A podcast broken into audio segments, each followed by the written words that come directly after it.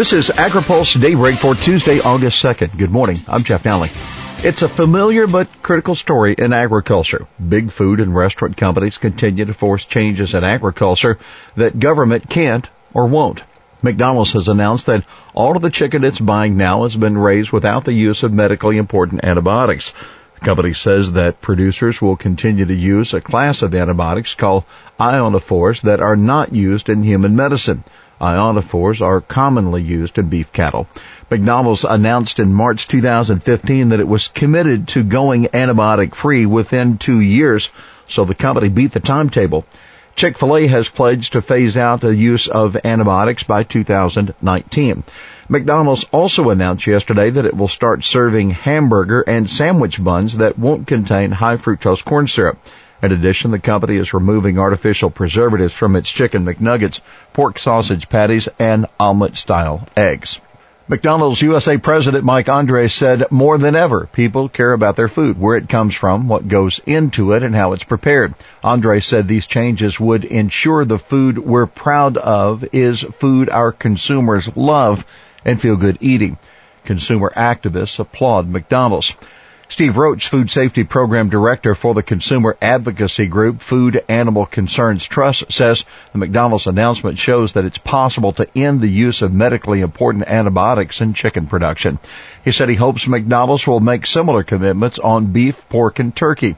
The National Chicken Council reiterated a statement it made in response to the original McDonald's pledge. The group said that the vast majority of antibiotics given to chickens are not used in human medicine. USDA and Brazil reciprocate on beef trade. The Obama administration and Brazil are clearing the way for normalizing beef trade between the two countries.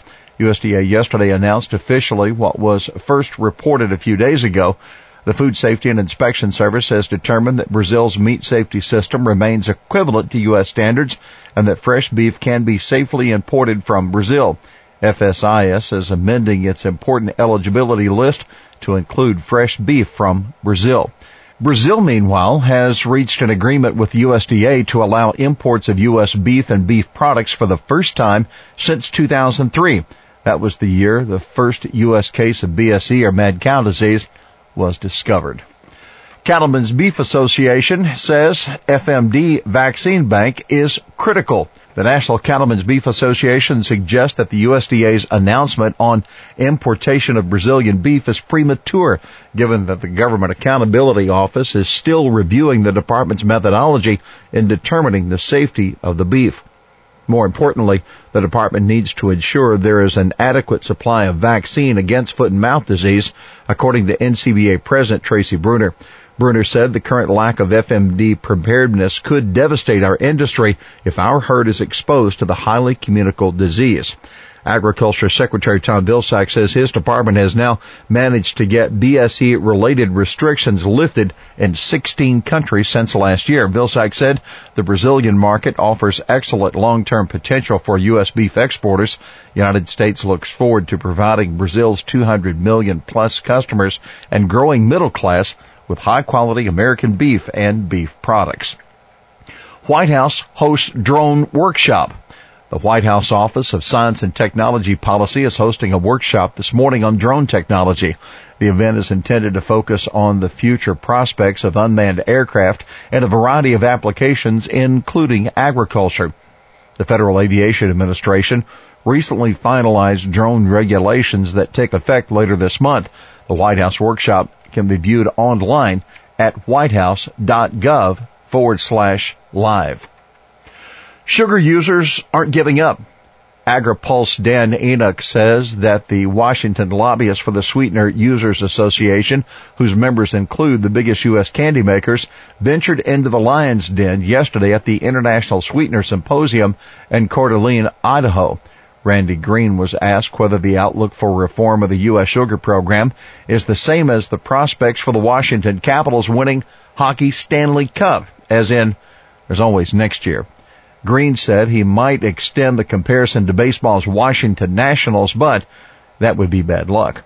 For our friends in the nation's capital, these analogies to Washington sports teams are a little painful. Green told the producers that he's still hoping for changes in the operation of the sugar program that work for you and work for us. These changes would include publication of more supply and demand information related to sugar in the USDA's monthly WASDE report. Lawmakers to sugar producers, we've got you covered. House Agriculture Chairman Mike Conaway and the ranking Democrat on the Senate Agriculture Committee, Debbie Stabenow, spoke by video link to the symposium and assured growers that they would defend the sugar program in the next farm bill. It works for American taxpayers, and more importantly, it works for American sugar producers. That's the word of Mike Conaway, chairman of the House Agriculture Committee. Here's today's He Said It.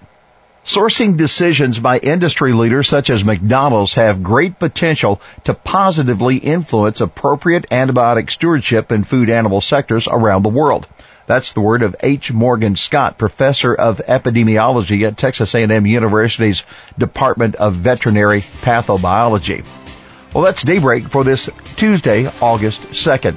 AgriPulse Daybreak is brought to you by McLeod, Watkinson, and Miller, America's most experienced law firm in agricultural and derivatives law, and by the United Soybean Board. For the latest news out of Washington, D.C., visit agripulse.com. For AgriPulse Daybreak, I'm Jeff Nalley.